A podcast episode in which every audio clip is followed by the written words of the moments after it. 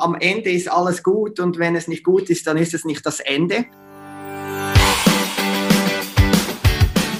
Hallo und herzlich willkommen zum «Mach dein Ding» Podcast. Erfahre von anderen Menschen, die bereits ihr eigenes Ding gestartet haben, welche Erfahrungen sie auf ihrem Weg gemacht haben und lade dich von ihren Geschichten inspirieren und motivieren, um dein eigenes Ding zu machen. Mein Name ist Nico Vogt und ich wünsche dir viel Spass bei dieser Folge vom «Mach dein Ding» Podcast. Die Podcast-Folge wird gesponsert von SwissAnimate Erklärvideos. Stopp! Bist es du leid, dass viele von deinen Webseitenbesucher deine Homepage ohne eine Anfrage wieder verlassen, weil sie dein Angebot nicht genau verstanden haben? Mit einem Erklärvideo von SwissAnimate wird dein Angebot so simpel erklärt, dass deine Besucher das Angebot glasklar verstehen. Du willst das auch? Dann geh jetzt auf www.swissanimate.ch und mit dem Code «Mach dein Ding» bekommst du spezielle Konditionen. Herzlich willkommen zum heutigen Interview. Mein heutiger Interviewpartner ist der Patrick Scher, Gründer und Geschäftsführer von Selma Finance. Was Selma Finance genau macht, erzählt er nachher gerade selber. Hallo Patrick, schön bist du da. Salut, schön, dass Sie heute bei dir im Podcast. Perfekt. Eben, wir haben vorhin gerade gesagt, gell, heute haben wir eigentlich aufgehört, wäre theoretisch ein Viertag, aber wir müssen schaffen. Ja. Wie geht's dir? Wie läuft's? Mir geht's gut. Es fühlt sich nicht wie Schaffen an. Ich habe gerne gute Unterhaltung, auch am eigentlichen Sonntag. Perfekt, das freut mich sehr. Also erzähl doch gerade schnell eben Selma Finance. Vielleicht, also ich persönlich habe in der Vergangenheit doch öppe mal Werbung gesehen, vor YouTube-Videos oder auch mal auf LinkedIn, meine ich bin mir nicht ganz sicher. Was macht ihr ganz genau? Was ist Selma Finance? Selma Finance ist ein digitaler Vermögensberater. Das heisst, wir helfen Leuten mit ihrem Geld, insbesondere vielleicht auch den Leuten, die sich jetzt nicht so für das Thema Geldanlagen und so weiter interessieren. Denen helfen wir, ihr Vermögen richtig zu strukturieren. Und der Digitalberater, das bedeutet, du chattest dann mit der Selma online und die schlägt dir einen Plan vor, der für dich passt im Bereich Anlagen und dritte Säule. Das kann man alles online machen. Wir sind in der Schweiz unterwegs mit Schweizer Kunden jetzt schon ein paar Jahre. Und darum machen wir natürlich auch Werbung da, weil wir wollen, dass das bekannter wird, aber auch, weil wir sagen, dass es wichtig ist, dass sich auch eben schon junge Leute mit dem Thema Geld und Finanzen auseinandersetzen, weil wenn sie es nicht machen, dann sehen wir das, wenn sie ein bisschen älter werden, dann verpassen sie eben unter Umständen etwas oder haben unter Umständen dann irgendein Problem, das sie jetzt vielleicht gar noch nicht sehen. Okay, also wenn ich das jetzt abbreche, wie man das heute nennt, ist das quasi so Robo-Advising? Oder ja, es geht ein bisschen, wir haben das Wort nicht so gern, weil Robo-Advice ist eigentlich einfach günstig Geld anlegen, oder? Und, bei uns geht es ein bisschen weiter, weil bei gewissen Kunden von uns kommt es darauf an, sollte ich überhaupt Geld anlegen, ja oder nein, sollte ich in die dritte Säule tun, wie viel jeden Monat, Teil von meinem Einkommen. Also, wir versuchen wirklich den Leuten noch ein bisschen weitergehend auch zu helfen, das richtig aufzubauen. Also, wirklich mehr auch den Advice-Part zu machen, der im Wort auch drin ist. Okay, perfekt. Ja, bevor wir jetzt noch ein bisschen detaillierter reingehen, erzähl doch mal grundsätzlich, warum bist du überhaupt Unternehmer geworden? Also warum hast du irgendwann gesagt, ich mache jetzt mein eigenes Ding, ich starte mit der Selma, anstatt dass du einfach Angestellter geblieben bist? Ich hoffe, du hast noch Zeit, das ist eine lange Geschichte. Nein, es ist so, ich bin ja im Banking, habe ich gearbeitet, 10+ Jahre. Also ich hatte eine normale Angestelltenkarriere eigentlich am Schweizer Finanzplatz bei diversen Banken, Vermögensverwalter. Und ich habe eigentlich nicht gewusst, dass ich Unternehmer werden. Oder? Also ich habe nicht irgendwie gesagt, hey, und ich habe auch dort so ein bisschen die Einstellung gehabt, ich weiss nicht, ich habe so ein bisschen aufgeblickt zu Leuten, die irgendwie ein Unternehmen gegründet haben und immer das Gefühl gehabt, du brauchst so eine coole Idee und nachher wenn du die Idee hast und woher nehme ich die Idee, weil das muss irgendetwas sein, wo noch niemand anders daran gedacht hat ja, habe so ein bisschen gewartet, oder, auf die Idee, um dann das nachher vor allem zu verstecken und habe später gemerkt, das ist eigentlich alles falsch, was ich dort gedacht habe. Aber was ich gemerkt habe, so vor 30, ich fühle mich wie eingegangt, oder? Also ich will nicht, also es ist so alles so wie vorgespurt gewesen. Einen guten Job gehabt auf einer Bank, auch noch ein bisschen Politik gemacht nebendran und so ein bisschen alles, immer viel los gehabt, noch in einem Club gewesen und irgendwie das Gefühl gehabt, das ist wie nicht das, was ich will von meinem Leben. Und ich bin dann vor 30 auf Dänemark, auf Kopenhagen studieren. Vollzeit, habe eigentlich meine Zelte in der Schweiz abgebrochen und habe dort mit meiner Arbeitgeber, die hat dann gefragt, ja, wenn dann das Studium fertig ist, kommst du wieder zurück? Und ich habe gesagt, nein, ich komme nicht mehr zurück. Und meine Kollegen haben alle gefragt, ja, was machst du denn nachher? Und ich habe gesagt, ich weiss nicht, was ich mache und ich wollte es eigentlich auch gar nicht wissen. Ich wollte jetzt einfach mal schauen, was passiert. Und habe meine Koffer gepackt und bin auf Dänemark gegangen und dort in einer fremden Stadt, in einer fremden Sprache, kein Mensch kennt. Und habe dort ein Studium angefangen. Und bin dann neben dem Studium in Dänemark, in den nordischen Ländern, ist die Start-up-Szene sehr, sehr aktiv. Bin dort mit Start-ups in Kontakt gekommen.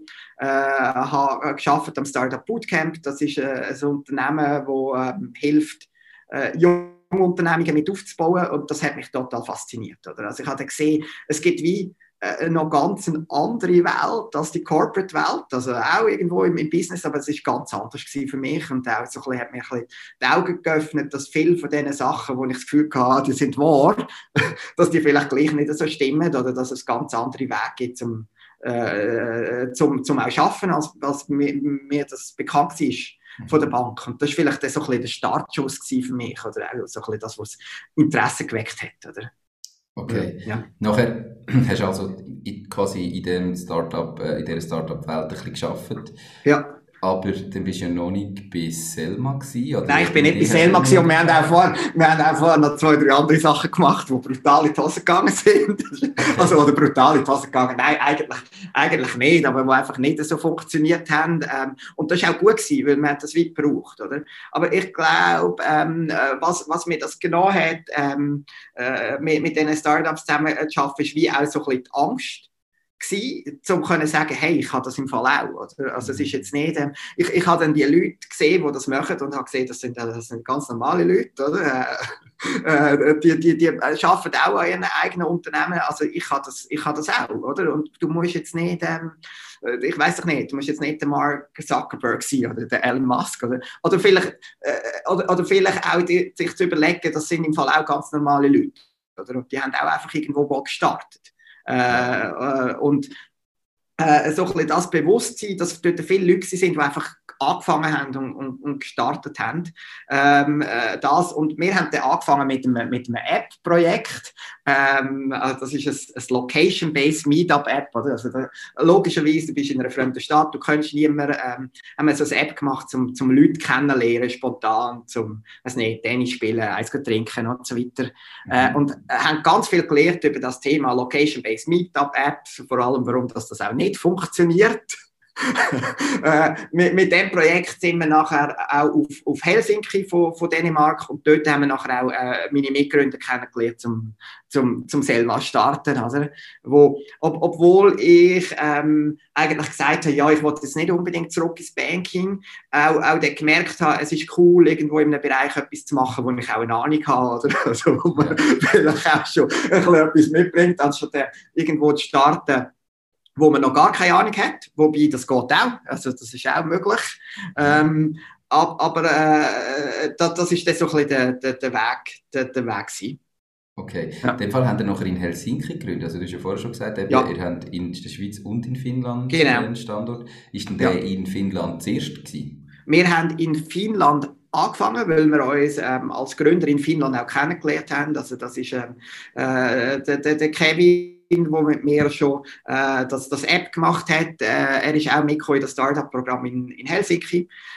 Und nachher haben wir den Michael und Valeria, jetzt die 2 Mitgründer von Selma, auch in Finnland kennengelernt. Und haben dann in Finnland gestartet und dort zuerst gegründet. Und haben dann aber relativ schnell herausgefunden, unser erster Markt, wo wir her wollen, ist die Schweiz. Okay. Sehr, sehr spannend, cool. Kannst du jetzt einmal, also ihr seid digitale Vermögensverwaltung in dem Sinn. Mhm. Wie sieht ganz konkret euer Geschäftsmodell aus? Also, wie verdient ihr denn am Schluss mit dem Geld?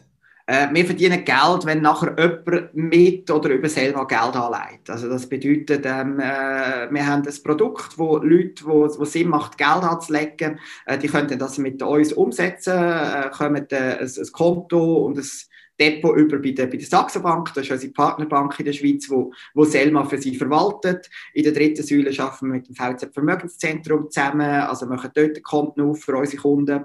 Und auf dem Geld, das wir nachher für unsere Kunden verwalten, auf das zahlt der Kunde uns eine Gebühr. Abhängig von dem, wie viel das da anleihst. Also, wenn 10'000 Franken anleihst, nachher sind es 68 Franken im Jahr. Also das heisst, das ist dann irgendwie 86. Nein, es ist nicht ganz 86, weil es sind ja 12 Monate, das ist ein bisschen weniger. Okay. Genau. Also du zahlst eine monatliche Gebühr, basierend auf wie viel Geld das du mit uns anleihst. Es ist auch noch wichtig, du zahlst nachher nur an Selma etwas und wir decken die ganzen Gebühren, die im Hintergrund noch für dich anfallen, weil das ist ja immer so ein bisschen das Problem mit der, wenn du zum Beispiel das bei einer Bank machst, du gehst und am Anfang sieht vielleicht alles noch günstig aus und nachher kostet das noch 5 Stutz und das noch 10 Stutz und nachher noch, brauchst du noch einen Auszug und dann brauchst du noch etwas für die Steuern und zahlst noch etwas für die Produkte, die eingesetzt werden. Also dort auch unser Anreiz, oder dass wir das sehr transparent machen wollen, dass halt der Kunde nur an uns zahlt. Okay.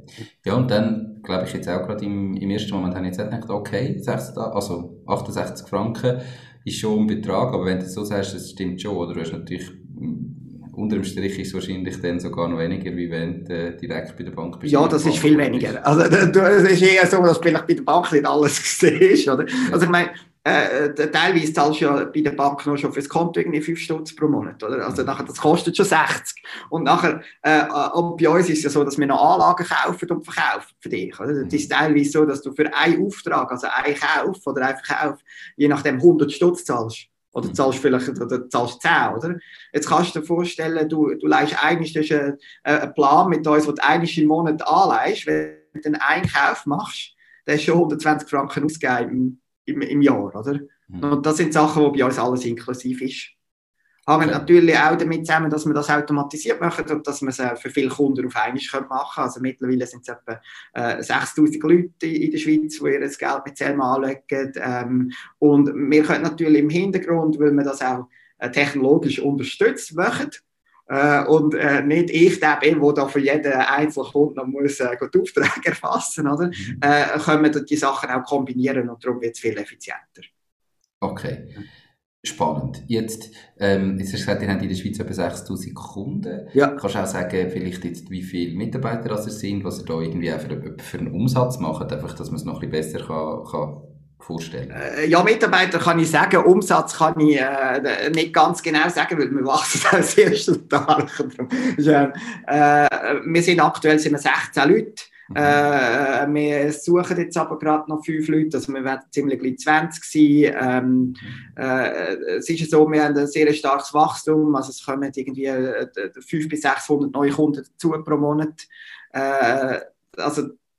Das heisst, der Umsatz ist natürlich bei uns auch etwas, wo mit dem Volumen von den Kunden, die wir mit uns investieren, über Zeit steigt. Es ist jetzt nicht für uns das Haupt, soll ich sagen, also der Hauptindikator, ob wir erfolgreich sind oder nicht. No. Okay, sondern im Moment ist es Kundenakquise. Im Moment ist Kundenakquise, ja genau. Also das heisst, auch mehr Leute zeigen, wie Selma für sie kann funktionieren. Wir haben natürlich auch viele Kunden, die mit kleinen Beträgen starten, oder in der dritten Säule 500 Franken oder in der Anlage 2000, wo dann mal mit 2000 Franken startet und dann jeden Monat, weiss ich nicht, 300-400 Franken von ihrem Einkommen mit uns investieren. Und dort ist die Ausrichtung von uns schon, dass wir gemeinsam mit diesen Kunden wachsen wollen. Und dass wir sie auch ernst nehmen, wenn sie jetzt halt aktuell noch, ich weiss nicht, ein kleiner Kunde sind, wo für die Banken total irrelevant ist, wo sie sich auch nicht, kann man schon so sagen, vielleicht auch nicht so besonders Mühe geben. Ja, okay. Spannend. Tun ihr jetzt, also eben, das Wachstum, das ihr habt, könnt ihr das alles selber finanzieren? Oder habt ihr da auch noch Investoren gesucht? Wir haben Investoren, also das sind zuerst private Investoren gewesen. Jetzt Ende Jahr, letztes Jahr haben wir eine Finanzierungsrunde gemacht mit TX Group, das ist vielleicht besser noch bekannt unter dem Namen Tamedia, ist der alte Name von ihnen. Das ist ein Medienunternehmen aus der Schweiz, eines der grössten, 20 Minuten gehört dazu, Handelszeitung gehört dazu, Tagesanzeiger gehört dazu, aber auch diverse Online-Plattformen. Und Sparrow Ventures ist bei uns investiert. Das ist vielleicht, Sparrow Ventures kennt man nicht, aber es ist der Investmentarm von der Migros. Das bedeutet, wir sind in der Schweiz das erste Fintech-Investment von der Migros. Also wir haben jetzt seit Ende letztes Jahr, Anfangs dieses Jahr, da auch zwei starke Partner, die uns helfen. Einerseits in der Schweiz bekannter werden, durch das, dass man sie natürlich schon viel besser kennt als uns. Mhm. Und, aber zusätzlich auch, dass sie uns Kapital geben für weiteres Wachstum. Okay, spannend. Jetzt noch gerade Detailfrage bei der Tamedia oder ja. TX, wenn sie es heute so heißt. TX Group heisst es, ja. Okay. Haben ihr dort auch einen Teil als quasi Media-Budget zur Verfügung? Wo jetzt sagen, eben, ich meine, wenn du natürlich auf 20 Minuten bist, hast du eine relativ weite Reichweite oder ist da nur Geld im Spiel? Da ist nur Geld, ist Geld im Spiel. Aber wir haben natürlich über die Media Möglichkeiten auch Sachen zu positionieren.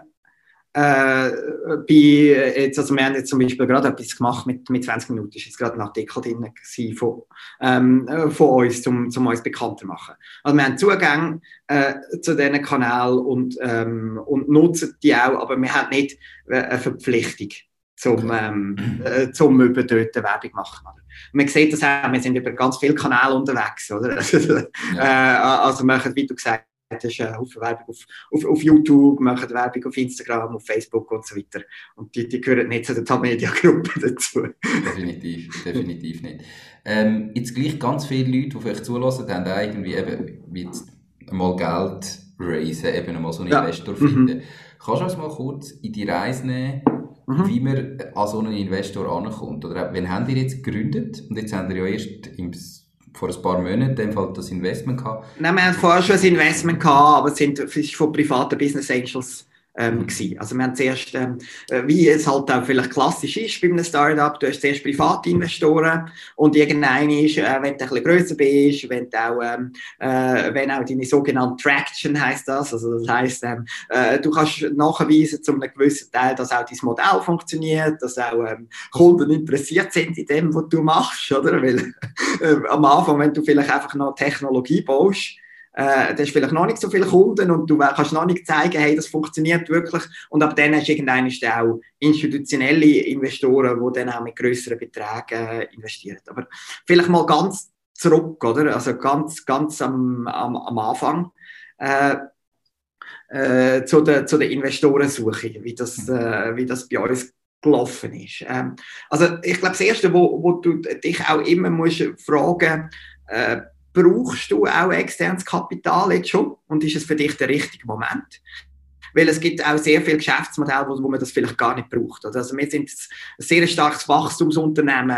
Unser Modell funktioniert gut, wenn wir Tausende oder Zehntausende oder Hunderttausende von Kunden haben, wo dann vielleicht jeden Einzelnen klein ist, aber nachher in der Masse ist man gross. Oder? Und für so etwas brauchst du Wachstumskapital. Wenn du aber jemand bist, der jetzt, etwas verkauft an eine grosse Firma, nachher ist es vielleicht gar nicht notwendig für dich, dass du externes Kapital aufnimmst. Externes Kapital aufnehmen heisst auch immer, du gibst einen Teil von deiner Firma ab. Mhm. Oder? Also viele Leute jubeln über die riesen Finanzierungsrunden. Aber man muss sich auch bewusst sein, das heisst auch immer, das Unternehmen und die Unternehmer haben einen Teil von ihrer Firma verkauft und verlieren das Kontrolle und verlieren auch über die Zeit, wie ihre eigene Firma geben sie ein Stück weit an Externe ab, die dann auch mitreden, logischerweise, weil sie geben ja auch Kapital. Also das ist wie die erste Frage, die du musst überlegen musst. Ist es für dich überhaupt der richtige Moment? Und Wie dass du das kannst machen kannst, ist, dass du dir kannst überlegen, wenn ich jetzt externes Kapital nehme, versus ich nehme es nicht, wo komme ich denn an innerhalb des nächsten Jahres? Oder? Und durch das externe Kapital hat meine Firma nachher auch mehr Wert. Und wenn du sagst, nein, ich schaffe das Gleiche oder etwas Ähnliches, auch ohne externe Investoren, dann brauchst du die vielleicht gar nicht. Oder? Und dann kannst du auch das Knowledge oder das, was du brauchst, einfach über Advisors oder Berater und so weiter reinholen. Wir haben gewusst, wir brauchen Kapital, wir haben aber auch gewusst, wir brauchen in gewissen Themen Hilfe. Und das ist auch so, wie wir unsere ersten Investoren gefunden haben. Oder wir sind sehr früh raus und sind das Produkt testen und haben gesagt, das ist etwas, was wir machen wollen. Ich habe mit Leuten aus der Branche geredet, aber auch außerhalb der Branche, die ich kennt habe. Also, wir haben auch von den ersten Kunden versucht zu gewinnen, auch wo wir kein Produkt hatten. Und haben gefragt, hey, wie findest du das? Oder? Und das ist völlig das Gegenteil von dem, was ich gedacht habe, wie Entrepreneurship muss laufen, weil ich am Anfang, ja, wenn ich noch auf der Bank war, immer das Gefühl hatte, man sollte ja niemandem von dem erzählen, was man macht, oder? Und das ist aber ganz anders. Ich bin der Überzeugung, dass Ideen besser werden, durch das, dass man sie teilt. Oder? Die multiplizieren sich, weil du Inputs bekommst und weil andere auch noch mitdenken. Also du musst früh rausgehen. Und durch das haben wir auch unsere ersten Investoren gefunden, weil ich Leute habe fragen, hey, schau, mit wem sollten wir noch reden? Haben durch das sehr interessante Kontakte gemacht. Und der erste Investor von uns ist aus einer Unternehmensberatungsfirma, hat für die Unternehmensberatungsfirmen auch bei vielen Banken grosse Projekte gemacht, hat auch Unternehmungen so mit aufgebaut und hat gesagt, hey, ich finde das total spannend, was ihr macht. Und hat uns vielleicht auch die richtige Frage gestellt. Er hat nämlich nicht zuerst gesagt, hey, wie viel Geld braucht ihr, sondern hat gesagt, wie kann ich helfen? Und hat geschaut, ob das Wissen, das er reinbringen kann, ob uns das weiterbringt und nicht nur das Geld. Oder? Und es ist dann erst später darum gegangen, hey, ich würde übrigens auch gerne investieren, selber. Cool. Und so haben wir die ersten Investoren gefunden, sehr viel auch über Netzwerke nachher, oder? Weil, also gerade jetzt auch in der Schweiz, das ist jetzt nicht so ein riesen Land, also wir finden irgendwann schon auch die Leute, die interessiert sind, über solche Ideen zu reden. Okay. Ja, ich glaube, der erste ist wahrscheinlich der schwierigste, oder? Und wenn der dann hat, vielleicht das ist Netzwerk, wo er noch Kollegen und Partner hat, wo... Genau, also ich meine, es ist ja auch so, dass bei Investoren gibt es auch gewisse, jetzt gerade im Business Angel-Bereich, wo gerne Finanzierungsrunden machen mit anderen Leuten zusammen, die auch gewöhnt sind, so zu investieren. Also das bedeutet, wir haben auch Investoren von uns, die auch noch ihre Co-Investoren nachher mitgebracht haben.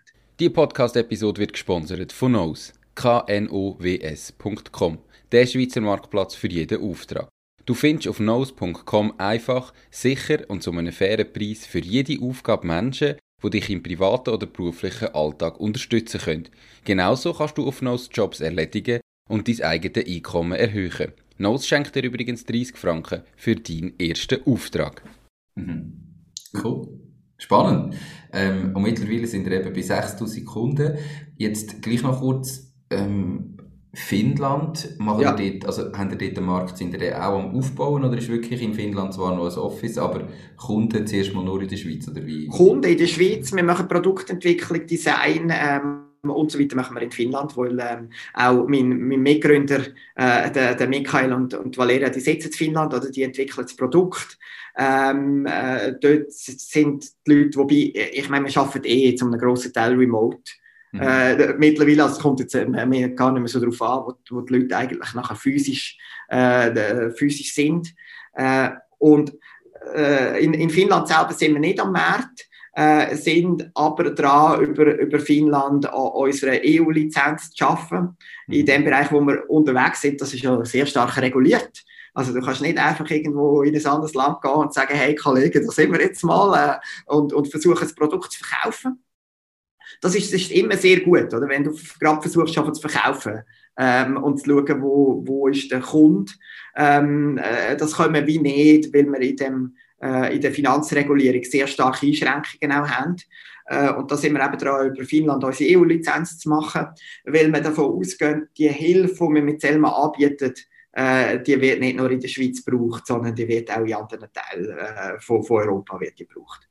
Okay, aber ist ja wahrscheinlich jetzt gerade ein mega komplexes Thema, auch in Sachen oder jetzt Vorsorge. Ich meine, in der Schweiz haben wir das 3-Säulen-Modell, ja, wo du gesagt hast, aber du hast die dritte Säule, du kannst das aufteilen. Das ist ja dann in jedem Land wieder unterschiedlich und anders. Da musst du ja wahrscheinlich auch innerhalb von der EU gibt es da riesen Unterschiede. Da musst du ja wirklich auch in die Thematik von jedem Land extrem eindenken, oder?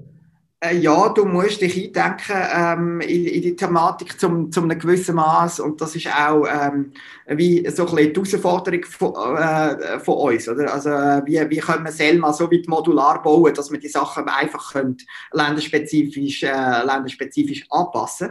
Wir denken aber, dass gerade das auch der Mehrwert ist, oder? Und dass das wie der Challenge, wir sagen einmal, wenn es jeder könnte, würde es jeder machen. Und das ist richtig. Du musst das zu einem gewissen Teil nachher von Land zu Land können customizen.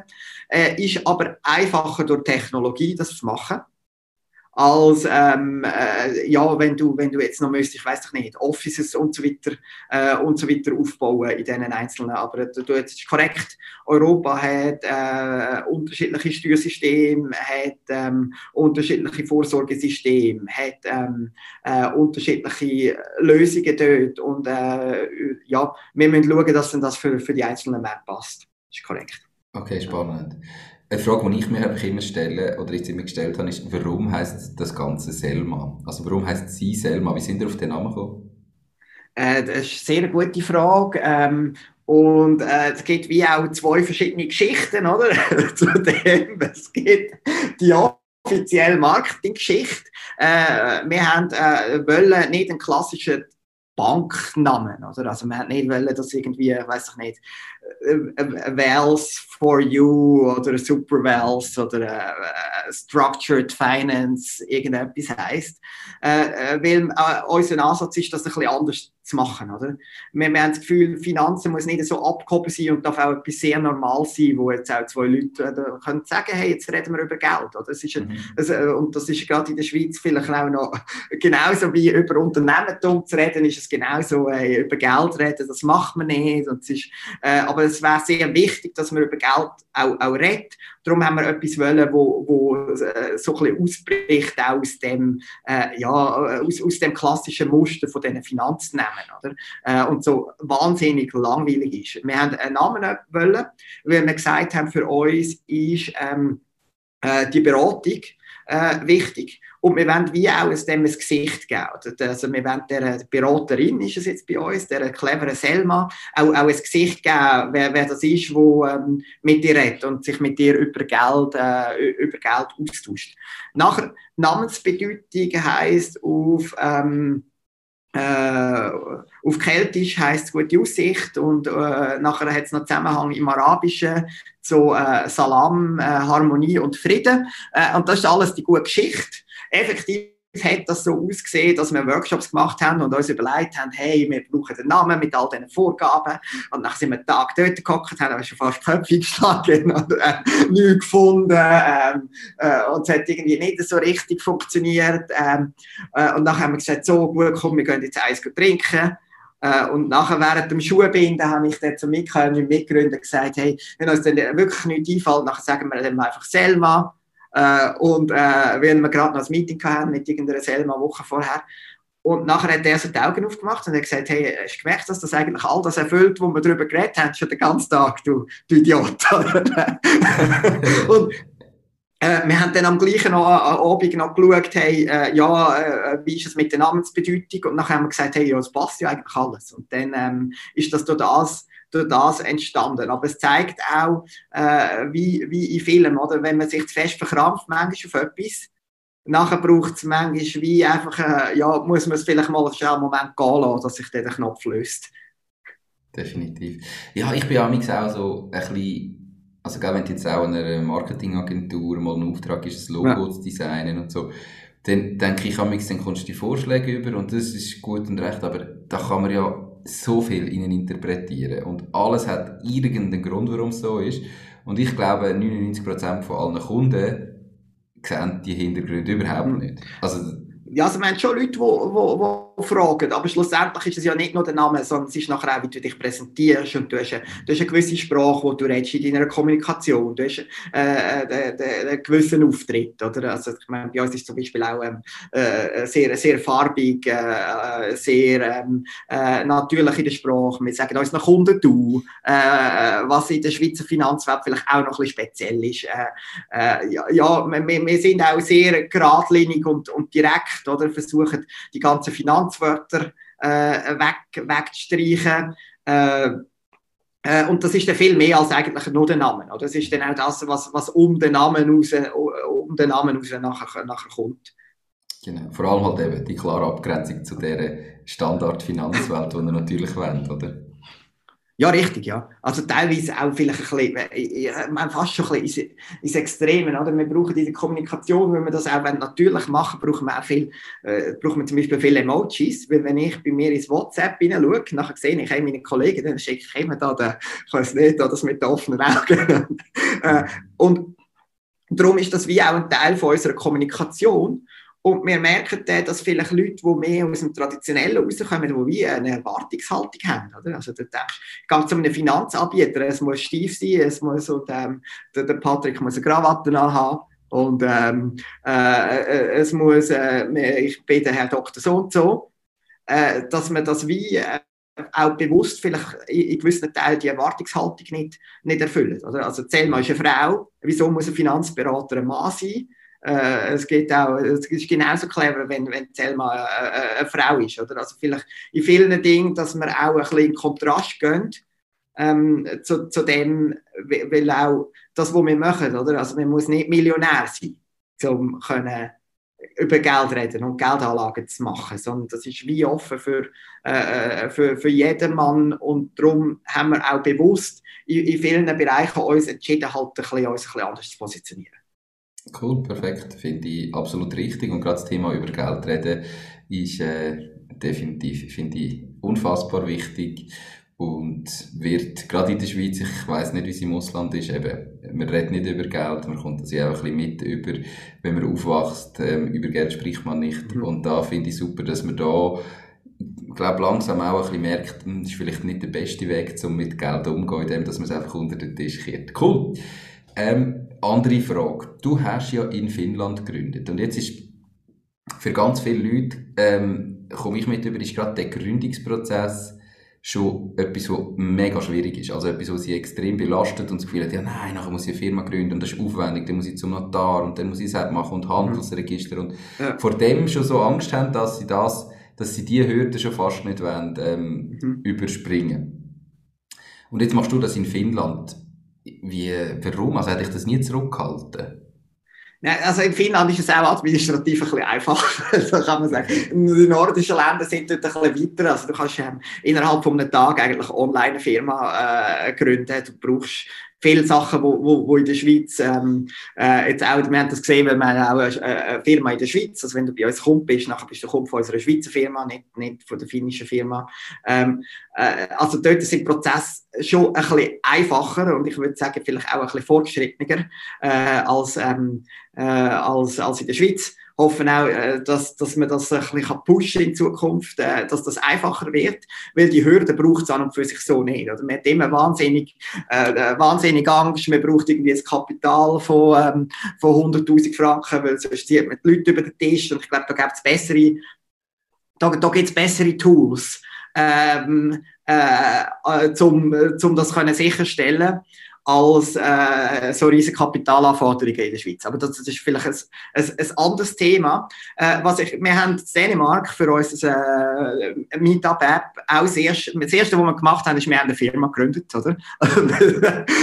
Und dort haben wir dann gemerkt, Firma aufzutun ist einfach gewesen, aber die wieder zutun ist nachher wahnsinnig kompliziert gewesen. Haben dann auch im Nachhinein gemerkt, du brauchst gar nicht unbedingt eine Firma, ganz am Anfang, oder? Ich glaube, du musst vielleicht auch mal einfach, du musst einfach mal starten und anfangen. Und du kannst zum Beispiel auch herausfinden, gibt es für das, was ich mache, überhaupt einen Kunden? ohne dass du eine Firma hast, oder? Also du kannst sagen, ich will das Produkt machen, ich finde mal jetzt raus, gibt es irgendjemanden, der das kaufen will. Und nachher idealerweise verkaufst du es sogar schon jemandem und sagst, hey, ich mache das, was zahlst du mir dafür, komm, wir machen schon mal einen Vertrag. Und nachher kannst du immer noch, du hast immer noch alle Zeit der Welt, nachher noch eine Firma zu gründen. Also das muss dich nicht wie abhalten, oder? Also ich meine, in Dänemark, wenn wir jetzt so ein bisschen zu den Fehlern gehen, die wir gemacht haben, was haben wir gemacht, oder? Also wir haben... sind zusammengehockt, haben die Firma gegründet, nachher haben wir Visitenkarten bestellt. Und ich habe immer noch Tonnen von diesen Visitenkarten. Nachher haben wir Flyer gemacht und dann haben wir den ersten Roll-Up gekauft, dass wir haben können an einer Messe. Und nachher sind wir dort gestanden, wie die Idioten an dieser Messe, oder? Und nachher 2 Wochen später haben wir schon gemerkt, das funktioniert nicht und haben können, oder haben wir ein neues Logo wollen und neu, und dann haben wir alles können fortrühren, was wir bestellt haben. Es ist wie, ich glaube, wir haben den falschen Ansatz gehabt. Es braucht viel von diesen Sachen, ich meine, viel von diesen Sachen machst du vielleicht wie nur ein bisschen für die Gesellschaft, oder? Ich habe gemerkt, weißt, du brauchst eine Visitenkarte, weil sonst haben die Leute das Gefühl, es ist nicht richtig, oder du bist nicht, das war auch meine Idee. Für mich war es sehr einfach, ein Unternehmen zu starten, weil ich damals Student war. Wenn mich jemand gefragt hat, was machst du? Nachher habe ich gesagt, ich studiere, aber ich habe bei der Mehrheit von meiner Zeit gar nicht studiert, sondern versucht, das Unternehmen aufzubauen. Aber das ist wie etwas, was gesellschaftlich akzeptiert ist in der Schweiz, oder? Und wenn du sagst, hey, ich versuche, ein Unternehmen aufzubauen, nachher heisst was bist du denn? Arbeitslos, oder? Und was heisst das in der Gesellschaft? Was machst du mit deinem Leben? Und ich glaube, an dem müssen wir wirklich auch ein bisschen arbeiten, oder? Also ich glaube, die Leute dürfen sich auch mal Zeit rausnehmen und es ist nicht alles in 2 Wochen gemacht. Und es sollte gesellschaftlich mehr akzeptiert sein, dass auch der Aufbau von deinem Unternehmen, das ist im Fall Arbeit, oder? Also ich meine, du musst... das ist wichtig und... nachher die Klischees, die du hast. Und darum müssen die Leute eine Firma gründen. Weil sie nachher können sagen, hey, ich habe meine eigene Firma gegründet, oder? Und ich habe eine Visitenkarte und ich habe einen Roll-Up und ich habe ein Büro. Vielleicht brauchst du gar kein Büro, oder? Ich meine, gerade heute kannst du produzierst nachher nur Kosten. Ich glaube, was wirklich wichtig ist, dass du nachher, wenn du irgendwann etwas verkaufen willst, was du brauchst, was wichtigste ist, du brauchst Kunden für das. Und irgendeiner ist irgendjemand, der für das zahlt und auf das sollst fokussieren ganz am Anfang. Definitiv. Also es gibt ganz, ganz viele Sachen, wo man das Gefühl hat, muss man machen, wo man nicht braucht. Ich glaube einfach, die Firma, also egal wie es dann ist, ist ja ein medienrechtlicher Rahmen, wo du natürlich dann auch nicht darfst verpassen, wenn das der rechtliche Rahmen setzt, oder? Gerade wenn du natürlich ganz allein bist, ist es nochmal eine andere Situation, wie wenn du im Team bist und dann fährst du eben irgendwann, vielleicht brauchst du sogar noch Investoren oder brauchst eine Bank oder brauchst irgendwo, dann ist natürlich, dann bist halt einfach auch vom Rechtlichen her extrem eingeschränkt, oder? Ich glaube, das ist auch der richtige Zeitpunkt. Und das ist auch der richtige Zeitpunkt. Du merkst es eigentlich schon, wenn du eine Firma brauchst, oder? Also, weil du brauchst eine Firma dann, wenn das ganze Foto etwas von Wert hat. Also, und das ist entweder dann, wenn du, ich weiss nicht, deine ersten Kunden hast, du musst nachher plötzlich mit denen auch einen Vertrag abschliessen und du willst denen etwas verkaufen und du merkst, irgendjemand will wirklich etwas kaufen von mir. Das ist zum Beispiel ein Indikator, dass jetzt Zeit ist, dass du eine Firma brauchst für das, weil du willst nachher das in dem Rechtsrahmen haben. Etwas anderes ist, du hast die Validierung und das Ding, dass du externe Investoren hast. Du hast nachher, durch das brauchst du ja nachher die Wendung in etwas, wo du nachher auch sagst, hey, ja, das ist jetzt der Zeitpunkt, wo wir auch das Investment brauchen, wo nachher auch, wo irgendwie mehr Geld auch ins Spiel kommt, dann brauchen wir die Firma. Aber ganz am Anfang brauchst du das wie nicht. Ich glaube, aber du musst die Unterhaltung, wenn du mehrere bist, du musst die Unterhaltung natürlich gleich schon haben, wem gehört wie viel. Also das heisst nicht, nur weil du die Firma noch nicht gegründet hast, wem gehört wie viel und was machen wir, wenn es in die Hose geht und wie teilen wir das auf und so. Also das sind Sachen, das musst du ganz am Anfang auch schon abmachen, weil umso später dass du das machst, umso mehr Konfliktpotenzial hast du nachher auch, wenn du nicht allein bist. Und dort mit Typ, das ist jetzt mein Typ, machen das nicht mündlich, machen das schriftlich und wirklich so früh wie es noch geht, in dem Moment, wo dann noch beide voll motiviert sind oder alle voll motiviert sind und willst Gas geben, dann kann man darüber reden, dann muss man das fixieren und einfach mündlich ist schön und recht, aber machen das schriftlich. Ich glaube, ja, es kann immer irgendetwas sein, man entwickelt sich in eine andere Richtung, man hat es nie definiert und dann hat man plötzlich Krach miteinander, dann wird es extrem schwierig. Also unbedingt einfach einen kleinen Tipp von meiner Seite, da wirklich sich die Gedanken zu machen, das Ganze besprechen und niederschreiben und unterschreiben und nicht nur darüber reden. Voll einverstanden. Also ich meine, auch wenn du nachher gute Investoren hast, die kommen, nachher die werden das fordern, übrigens auch, dass du das gemacht hast. Wenn du vielleicht nicht so gut hast, nachher wissen sie es nicht, aber Leute, die erfahren sind im Bereich, die werden auch einfordern, dass du zwischen den Gründern der Unternehmungen, dass das klar ist. Und wenn du nachher in dem Zeitpunkt nachher noch musst die Unterhaltung haben, also, dann ist es vielleicht schwierig, also vor allem, wenn du dann erst herausfindest, dass du nicht gleicher Meinung bist. Mhm. Darum wirklich möglichst gleich und nachher das auch schriftlich festhalten, absolut einverstanden. Absolut. Wie genau in dem Moment, wo du nachher den Investor hast, hast du irgendeinen Betrag hinter dem Ganzen. Oder dann kommt ein Externer, der sagt, okay, die Firma hat jetzt eine Bewertung von Betrag X. Genau. Und nachher hast du plötzlich, 1% mehr gibt dir dann so viel. Ja, aber dann wollte ich ja gleich vielleicht nicht nur die 20%, sondern 30%. Und plötzlich hast du Diskussionen, weil einfach plötzlich ein Betrag dahinter ist. Und wenn du am Anfang noch gründest und es hat etwas, das noch gar nicht... Ja, es ist ein Versuch. Jede Gründung ist ein Versuch. Man hat nie Garantie, dass es funktioniert. Bist in einer anderen Situation, um darüber reden, würde ich unbedingt einfach empfehlen, in dem Moment zu machen. Cool. Die Podcast-Folge wird gesponsert von der Relay-App. Du musst selber wissen, ob du in Bitcoin investieren willst. Aber wenn du es machst, dann mach es mit der Schweizer Relay-App. Mit der Relay-App kannst du nämlich in nur einer Minute und ohne Registrierung in Bitcoin investieren. Auch Sparpläne sind möglich. Mit dem Code «Mach dein Ding» sparst du sogar noch 0,5% Gebühren. Also lad dir jetzt die Relay-App direkt auf dein Handy. Mehr Informationen findest du in den Shownotes. Eben, du hast auch schon gesagt, ihr habt einmal ein Projekt gehabt, das gar nicht funktioniert hat. Ich wollte ehrlich bleiben, also ich bin absolut der Meinung, Unternehmertum ist die geilste Lebensform auf dieser Welt. Aber das heisst eben, wenn du im Vorgespräch schon schnell darüber geredet, das heisst ja nicht, dass du jeden Tag aufstehst und einfach alles ist perfekt und super gute Welt. Es gibt immer auch die schlimmen Momente und es kann auch mal schwierig sein, was nichts daran ändert, dass Unternehmertum die geilste Lebensform ist. Ja, also ich habe immer so ein bisschen das Gefühl, es ist so ein bisschen Scheiße kommt in Haufen, oder? Sagt man einmal. Also das heisst, vielfach ist es so, wenn irgendetwas nicht klappt, nachher kannst du auch davon ausgehen, haben wir vielleicht gerade noch drei andere Sachen. Aber es ist dann auch, man muss auch wissen, es ist dann auch irgendwann wieder gut, oder? Und ich glaube, umso mehr, dass nachher auch das machst, merkst, dass viele Sachen, auch wieder okay sind. Also dass, es kommt auch wieder die gute Phase immer, oder? Also das ist, was war denn für dich der schlimmste Moment, den du in dieser Zeit hast? Also was war so der schwierigste Moment, wo du wirklich dachtest, oh mein Gott?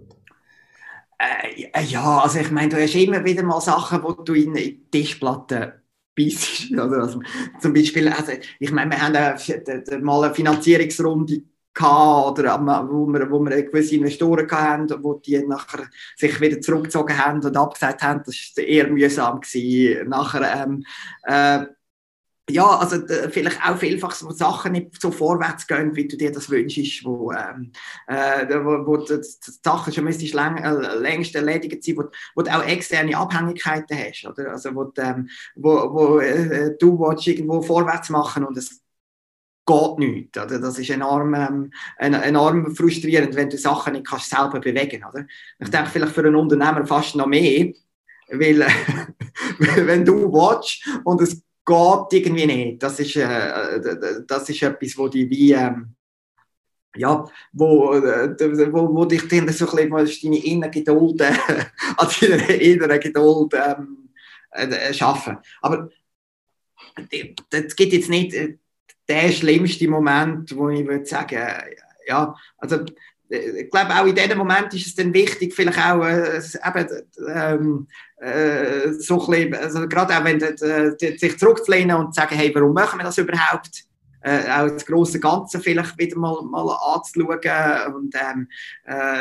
ja, und dann auch zu sagen, hey, es ist ja schon okay, oder? Und ich glaube, es ist auch immer schwieriger, den Vergleich zu machen mit anderen, oder? Also ich glaube, das kann auch frustrierend werden, weil du findest jetzt also immer jemanden, der besser ist oder der Zeug besser macht als du. Und das ist auch okay so. Ich meine, das wird auch ein Ansporn sein und du siehst auch immer vielleicht jemanden, der es noch besser läuft als jetzt bei dir. Und ich glaube, was eine gute Variante ist dort, ist, dass vielleicht auch, anstatt dass du dich mit anderen vergleichst, dass du dich mit dir selber vergleichst, weiss nicht, vor einem Jahr, oder? Und sagst, hey, schau jetzt mal, aber wenn wir 2 Jahre zurück schauen, haben wir einen riesen Weg gemacht, oder? Mhm. Und ich bin schon auch überzeugt, dass das Konstante immer ein Stück mehr, also das ist in der Finanz, ist das der Zinseszinseffekt auch super wichtig. Ich bin der Überzeugung, dass das, was du jeden Tag machst, also der kleine Schritt, den du vielleicht nicht jeden Tag siehst, dass das sich über die Summen auch aufaddiert. Okay, perfekt. Würde ich sofort unterschreiben. Aber ich möchte einfach ehrlich sein und eben nicht immer nur so tun, als wäre alles gut. Aber trotzdem. Nein, also es ist vielfach auch mühsam. Und, also, du hast ja auch die Diskussionen, oder? Und die Entscheidungen. Du musst vielleicht manchmal auch harte Entscheidungen fällen. Und es ist ja, ich meine, auch wenn du ein Gründerteam bist, wenn du nicht allein bist, du fightest auch miteinander. Oder? Und du bist nicht immer gleicher Meinung. Gerade wenn du Leute hast, die vielleicht auch von unterschiedlichen Backgrounds kommen, unterschiedliche Inputs haben, nachher hast du auch Diskussionen, um das wieder auf einen Nenner zu bringen. Oder? Aber du siehst natürlich dann auch vielfach, dass nachher aus solchen Diskussionen auch sehr gute Resultate kommen, wenn du eben durch das durchgehst und wenn du nicht einfach sagst, hey, es ist einfach, wir machen es so, wie ich es gedacht habe. Weil, wenn wir es so gemacht hätten, wie ich das gedacht hätte, alles, dann hätten wir wahrscheinlich jetzt genau das Banking-Tool gebaut, wo kein Schwein rauskommt und es würde genauso aussehen wie alles andere. Oder? Mhm. Und das braucht, ja, ich glaube, es braucht Dinge und du musst dich einfach auch so ein bisschen Ding haben, auch sagen, hey, ja, es muss auch nicht immer nur Rosenblüten sein. Oder? Und die Geschichten, die du nachher siehst über Unternehmertum. Wenn nachher die Firmen anschaust und die sind plötzlich gross und nachher hast du das Gefühl, die haben das alles in 2 Wochen aufgebaut, das ist meistens nicht der Fall, wenn man es genau anschaut. Oder? Also das sind auch vielfach sehr viele Leute, die viel geschafft haben und die viel investiert haben in dieser Zeit und die haben sicher auch nicht alle einfach die ganze Zeit. Und die haben auch nicht die ganze Zeit nur ihre Finanzierungsrunden gefeiert und Champagner aufgetan und in den Club sich gegenseitig auf die Schulter klopfen. Weil das sind eher, also aus meiner Erfahrung, die, wo es dann vielleicht nachher irgendwann merkst, dass es dann vielleicht gleich nicht so goldig ist, wie es von außen aussieht.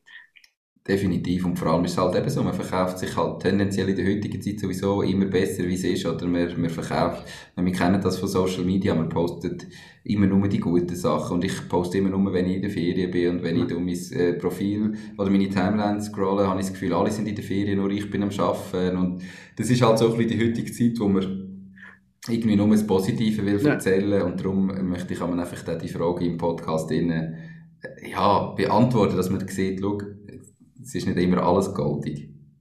Nein, ist es nicht, oder? Und du hast auch Sachen, die nicht funktionieren. Also, du hast auch immer Sachen, die nicht funktionieren, oder? Also, und ich glaube, dass das wichtig ist, dass du halt ein Umfeld hast, also zum Beispiel auch mit unseren Investoren, dass die supportive sind, dass es Leute sind, die dir helfen, Probleme zu lösen, anstatt noch mehr Probleme zu kreieren, oder?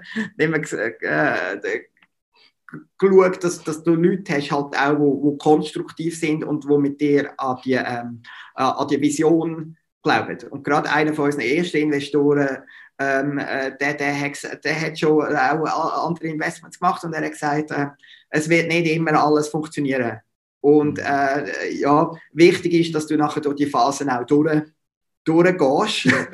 Und es macht dich nachher stärker, es wird nicht immer alles funktionieren. Und ich glaube, es ist ein Given, also gerade auch wenn du die anderen Unternehmungen und Startups anschaust, wenn du mit anderen Gründern redest, es wird immer, es geht wie fast nicht anders, oder? Definitiv, definitiv.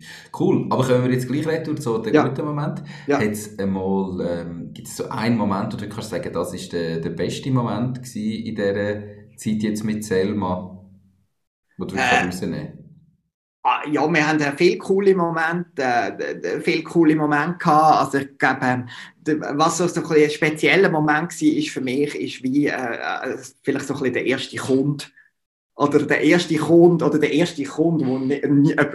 nicht gekannt hat. wo wir nachher unser System, und nachher ist jemand gekommen, wo irgendwo... wo jemand war, oder wo wir nicht gewusst haben, wer das ist. Und der will jetzt das mit uns machen. Oder nachher vielleicht auch so die ersten Kundenfeedbacks.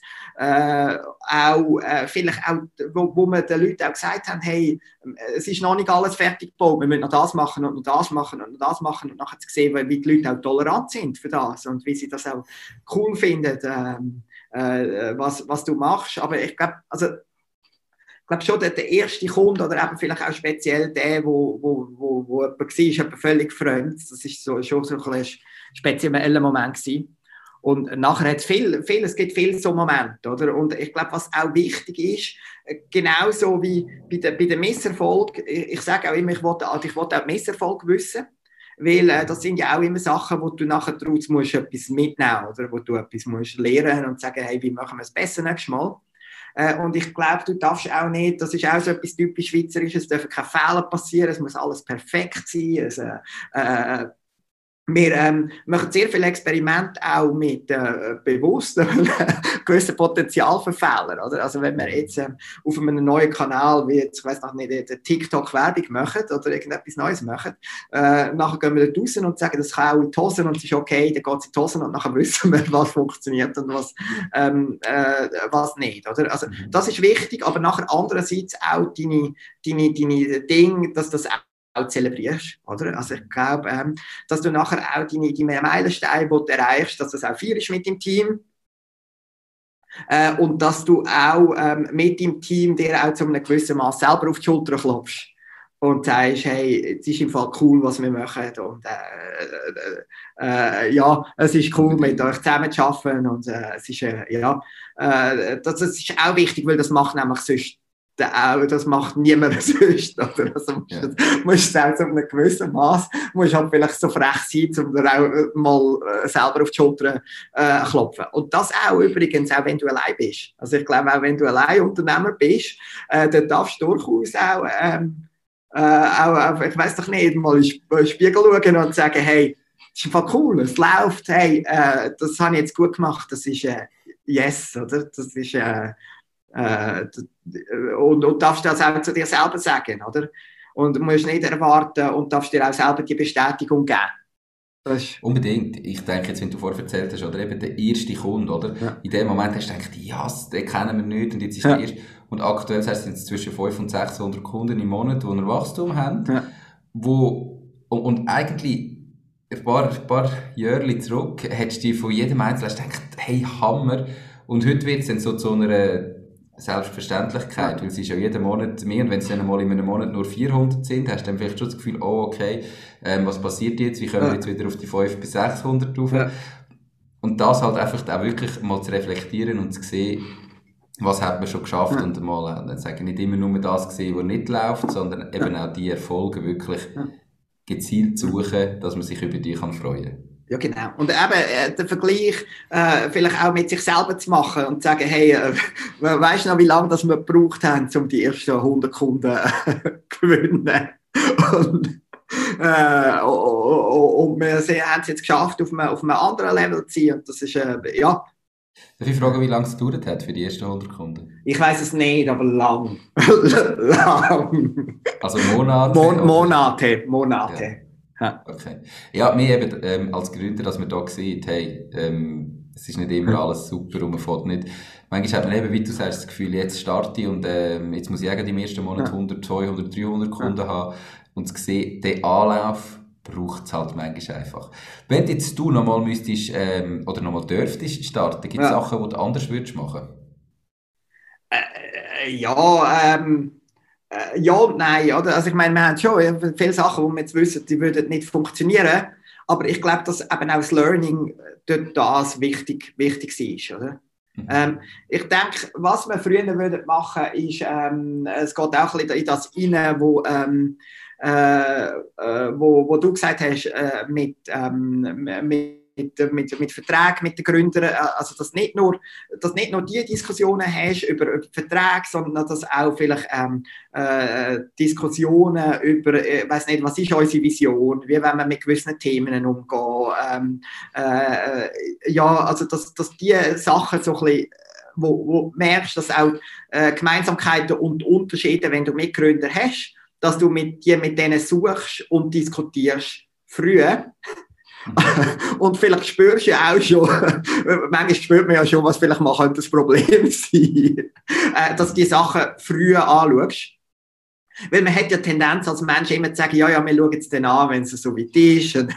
Und im Moment ist es ja noch nicht so, ist es ja noch nicht so wichtig. Das können wir ja dann noch anschauen. Aber es wird im Fall nicht einfacher, oder? Also, wir haben bei gewissen Themen, wo wir nachher später diskutiert haben, oder? Also, ich weiß nicht, also wir haben uns überall gefunden und es ist alles okay, oder? Aber ich meine, wie wollen wir führen, was wollen wir für eine Hierarchie haben, wie soll unsere Unternehmung aussehen? Das ist am Anfang nicht wichtig, wenn du nur 3 Leute bist, oder? Aber nachher, wenn du merkst, dass du dort Differenzen hast, nachher ist es gescheiter, dass du das vielleicht schon früher anschaust als später. Und dir einfach mal so ein bisschen die Grundgedanken diskutierst und es vielleicht dann auch abschreibst und nachher hast du etwas, wo du kannst darauf zurückkommen, wenn es dann so weit ist. Also solche Diskussionen würde ich wie vielleicht ein bisschen früher führen, als wir es gemacht haben, weil wir haben Sachen vielleicht dann erst diskutiert, wo es akut sind und nachher müssen feststellen, wir sind vielleicht gleich nicht überall völlig einig und das braucht dann mehr Energie, um das zu Faden schlagen, als wenn du es schon am Anfang gemacht hättest. Definitiv, absolut. Würde ich sofort unterschreiben. Jetzt, wir sind schon bald am Ende vom Interview, okay. Aber es ist ja schon bald eine Stunde durch, glaube ich. Yes! Hast du ein Lieblingszitat? Und falls ja, warum genau das? Also es ist, das ist ja die Frage mir schon gestellt und ich habe überlegt und nachher, ich habe sogar noch, wie es so ist, nachher habe ich gesagt, es ist nicht so clever, nachher habe ich noch Zitat gegoogelt, nachher habe ich gedacht, so Blödsinn, also sicher nicht noch Zitat googeln, oder? Aber etwas, wo, ich meine, es ist so ein bisschen plakativ, oder? Aber ich glaube, es stimmt schon. Es gibt so das Zitat, wo du sagst, am Ende ist alles gut und wenn es nicht gut ist, dann ist es nicht das Ende. Das gefällt mir sehr gut, weil ich glaube, das ist auch so ein bisschen das, ich habe das Gefühl, so ein bisschen der innere Ding zu wissen, hey, und auch die Überzeugung zu haben, dass was wir jetzt machen, das ist im Fall gut. Und es wird auch gut rauskommen, in jedem Fall. Oder? Also auch die Sachen, die in die Hose gehen, sind ein Learning und das macht dich wie, also was kann im schlimmsten Fall schon passieren? Ja, vielleicht gleich, es kann nicht so schlimm rauskommen, wie das, was du dir alles, die Angst, die du hast. Und Angst ist sowieso ein sehr schlechter Ratgeber, aber das Vertrauen zu haben, dass am Schluss das alles okay ist. Und das auf den jetzigen Moment zu nehmen, das finde ich eigentlich ein sehr schönes Zitat. Perfekt, super, unbedingt. Ja. Kann ich nichts hinzufügen. Ich glaube, die Grundeinstellung braucht es. Und ich denke einfach auch, wenn du sagst, wenn man das wirklich einmal zu Ende denkt, dann ist es meistens so, dass man sieht, ich mache mir irgendwie Sorgen um Sachen, die eigentlich gar nicht, also so schlimm kann es gar nicht sein, wie ich es mir immer vorstelle. Selbst der Worst Case würde jetzt nicht, ist natürlich scheiße, aber würde jetzt nicht gerade alles... Ja, und wenn du zurückschaust, hast ja dann du auch viele Sachen, wo du sagst, ja, weißt, im Moment bin ich immer fähig gewesen, um das irgendwie zu handeln. Dann, wenn es da kommt, oder, wenn es da ist, kann man es immer irgendwie handeln. Und aus dieser Überzeugung auch zu sagen, auch das, was in Zukunft kommt, das werden wir auch irgendwie handeln können. Perfekt, super. Unsere Zuhörerinnen und Zuhörer sind Leute, die entweder ihr Ding machen, Unternehmer oder Unternehmerin sind, oder sich zumindest überlegen, ihr eigenes Ding zu starten. Ja. Was sind so die 3 ganz konkreten Tipps, die du denen mit auf den Weg gibst? Ja, hast du mich auch gefragt, haben wir auch ein bisschen etwas dazu überlegt. Gewisse Sachen haben wir übrigens auch schon, wie schon ein bisschen am Rand erwähnt. Darum darf man das nochmal zusammenfassen. Also ich glaube, wichtig, go for it, oder? Fang einfach mal an. Und es braucht nicht die grossartige Idee, es braucht nicht, du musst nicht alles schon wissen am Anfang, sondern du musst einfach mal irgendwo starten, oder? Und, weil, wenn du dir überlegst, du hast immer noch etwas, das nicht funktionieren kann, du musst irgendwo einfach mal an einem Punkt starten und anfangen. Und nachher, das ist der erste Tipp, also einfach mal starten und anfangen, just do it. Nachher Nummer 2, fang beim Kunden an. Sehr wichtig, also versuche herauszufinden, was für ein Bedürfnis und wem hilfst du mit dem, was du machen willst, und versuche jemanden für das zu gewinnen. Gewinn deinen ersten Kunden und hab auch das Erfolgserlebnis, das wir hatten, um zu sagen, hey, es gibt Leute, die das wollen, was ich mache, und die von dem können profitieren. Also beim Mach's, statt beim Kunden, nachher noch Nummer 3, sehr konkret, was wir gemacht haben in Meetings und Dinge, die wir hatten, ist am Schluss die Frage zu stellen, hey, mit wem sollte ich noch reden, wer kann mir noch helfen? Haben wir implementiert, am Schluss von jedem Meeting haben wir das gefragt, und das hat uns ein enorm wertvolles Netzwerk und Kontakt gegeben. Ist übrigens ein Tipp, den ich auch mal von jemandem bekommen habe, also das ist nicht von mir, der ist ausgelehnt. Aber ist etwas, wo ich auch empfehle. Perfekt, super. Unbedingt. Die 3 Tipps findet ihr natürlich auch in den Shownotes und auf der Webseite www.mach-deis-ding.ch. Dort findet ihr auch die direkten Links zu den Büchern, die der Patrick jetzt gerade empfiehlt. Was wäre nämlich das? Gibt es Bücher, die du den Zuhörerinnen und Zuhörern empfehlen? Genau, also was mir sehr gut gefällt, ist einerseits Deep Work. Das ist ich muss jetzt noch schnell spicken, wer das geschrieben hat. Das hat der Carl Newport geschrieben, ist, wie dass du konzentriert kannst arbeiten, wie dass du kannst Fokus aufbauen auf eine Sache, wirklich konzentriert zu machen, anstatt 100'000 gleichzeitig schlecht. Nachher Atomic Habits von James Clear ist, wie du kannst Routinen aufbauen, zum sehr effizient sein und deine Habits anzupassen. Und nachher will ich so ein bisschen auf Tech-Produkt, How to Create a Tech-Product that customers love von Marty Cagan. Mhm. Das wären die 3. Perfekt. Wären die 3, genau. Habe also, wo auch. Gelesen. Hast du alle noch nicht gelesen? Gut, das ist etwas. Definitiv. Cool. Werden natürlich eben verlinkt in den Shownotes und auf der Webseite. Perfekt. Patrick, jetzt sind wir wirklich am Ende. Wenn jetzt Leute sagen, Selma Finance tönt interessant, der Patrick tönt sympathisch, ich möchte mehr erfahren oder vielleicht das Ganze einmal testen oder unbedingt mein Geld dort investieren. Mhm. Wie und wo kann man dich und eben Selma am besten erreichen?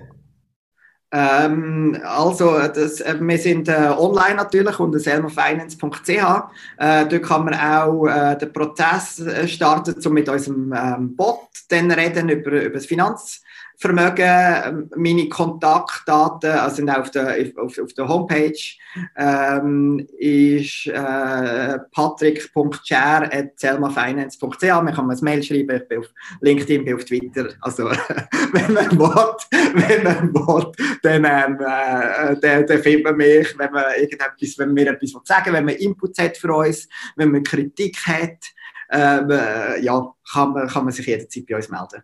Perfekt. Ihr findet auch die Links natürlich überall, wo es meinen Podcast gibt. Und sonst schreibt ihr mich an, dann kann ich euch weiter verlinken. Perfekt. Patrick, merci vielmals für deine Zeit. Merci, hey, danke dir.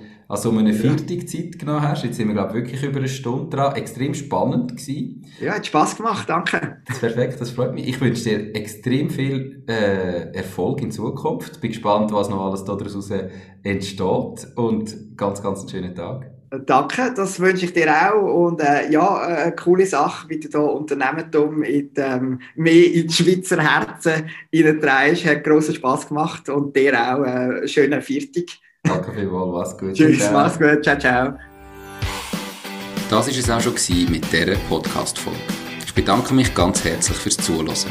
Ich würde mich außerdem extrem freuen, wenn du auf meine Webseite www.mach-deis-ding.ch wirst gehen und dich dort in meinen Newsletter einträgst. Damit kann ich dich über neue Folgen und Themen, die dir helfen, dein eigenes Ding zu starten, informieren. Nochmal danke vielmals fürs Zuhören und bis zur nächsten Folge vom Mach Deis Ding Podcast. In dem Sinn, alles Gute und bis dann, dein Nico.